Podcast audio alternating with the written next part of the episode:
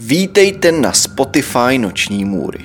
Na tomto Spotify si můžete poslechnout nejrůznější příběhy lidí, kteří si prošli opravdovou noční můrou. Kdybyste chtěli náhodou vidět verzi, kde budete mít obraz, kde budete mít obrázky, které doplňují příběh, jděte na youtube.com lomeno noční můry. Tam se můžete podívat na všechny noční můry ve videoverzi. Teď už ale k našemu příběhu. Council Bluffs je městečko ve státě Iowa. Žije tam necelých 63 tisíc obyvatel. V tomto městě žil v roce 2009 25-letý kluk jménem Larry Eli Murillo Moncada.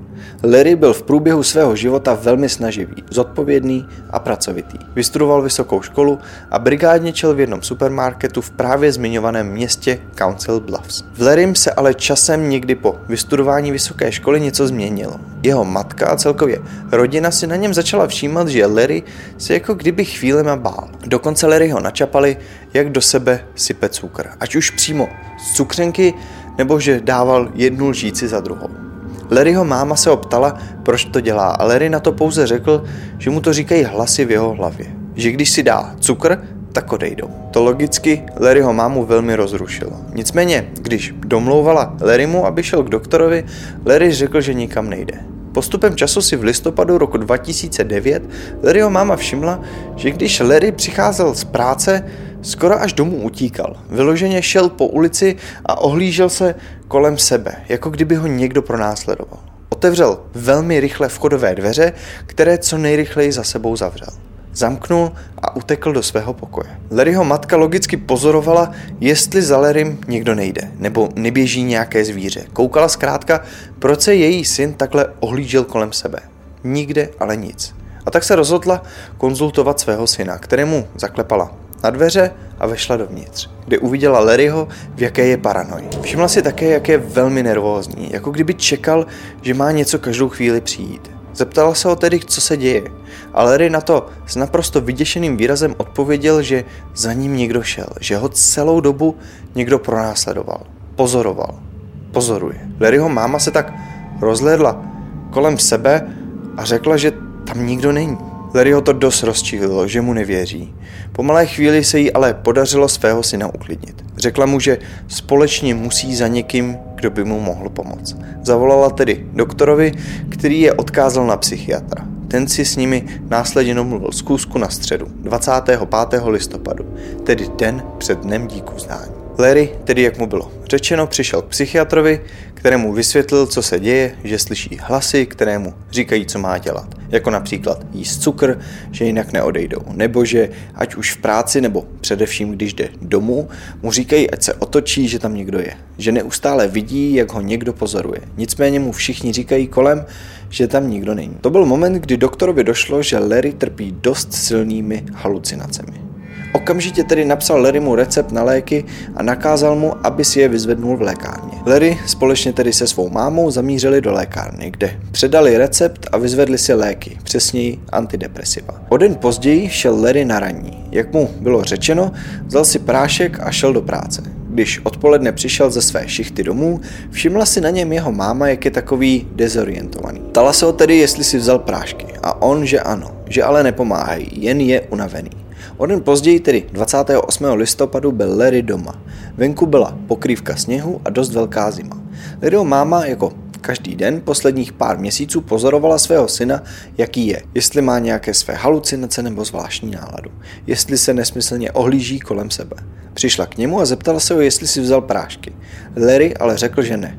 Když se ho jeho máma zeptala proč, Larry řekl, že mu nepomáhají, že furt slyší ty hlasy, jen je po nich ospalý. Díky tomuto vzniknul mezi nima argument. Máma říkala, že to jsou pouze dva dny, co je má, že by jim měl dát šanci, Larry ale na to, že jsou k ničemu. Celé to natolik vyeskalovalo, že Larry ve svém modrém kamotričku, teplákách na boso, bez dokladů, bez klíčů od auta, telefonu, utekl pryč z baráku ven kde byla sněhová vánice. Venku bylo opravdu mnoho sněhu a velmi špatná viditelnost. Jeho máma jen viděla, jak Larry mizí přímo před jejíma očima.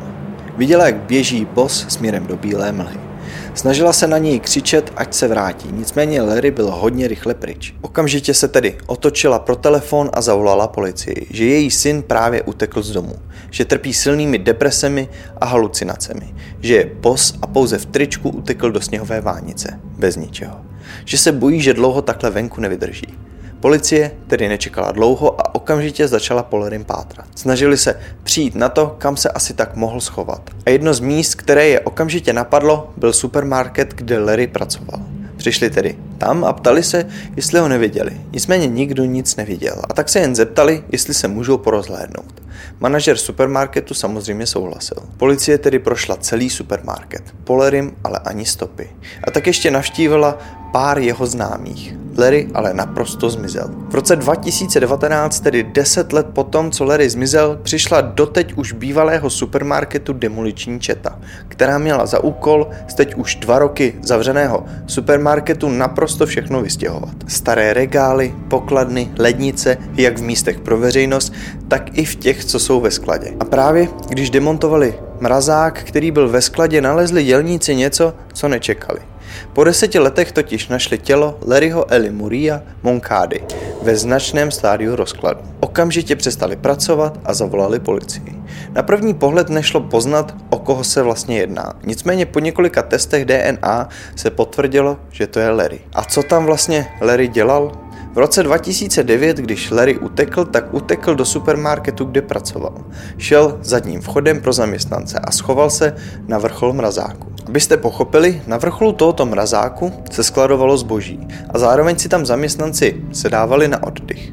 Larry tedy přišel na toto místo, aniž by ho někdo viděl. Vyšplhal na vrchol mrazáku a lehnul si tam. A z neznámých důvodů, možná usnul a překulul se nebo ztratil balanc, spadnul za tento mrazák do štěrbiny mezi vnější stěnu mrazáku a zeď. Tato štěrbina byla natolik velká, že pohltila celé jeho tělo a natolik úzká, že tam byl naprosto zaklíněný. A to nejhorší na tom celém je, že tam Larry nebyl vůbec slyšet. Mrazák byl totiž natolik hlučný, že i kdyby řval z naprosto plných plic, tom hluku by ho pořádně nikdo neslyšel. Nabízí se také otázka, že po tom, co Larry zemřel, jak to, že nikdo necítil zápach jeho rozkladajícího se těla. A taky, že ano, cítil.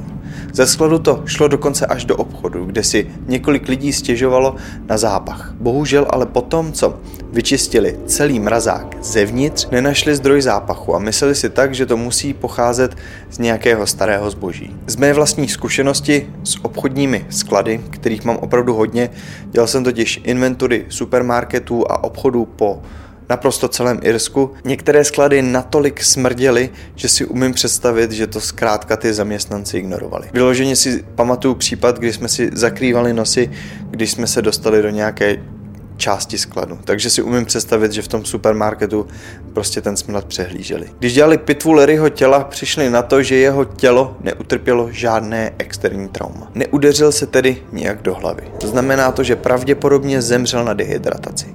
Larry tedy křičel a trpěl v tomto velmi těsném prostoru, kde se nemohl ani pohnout. Zemřel pravděpodobně po několika dnech utrpení na právě zmíněnou dehydrataci.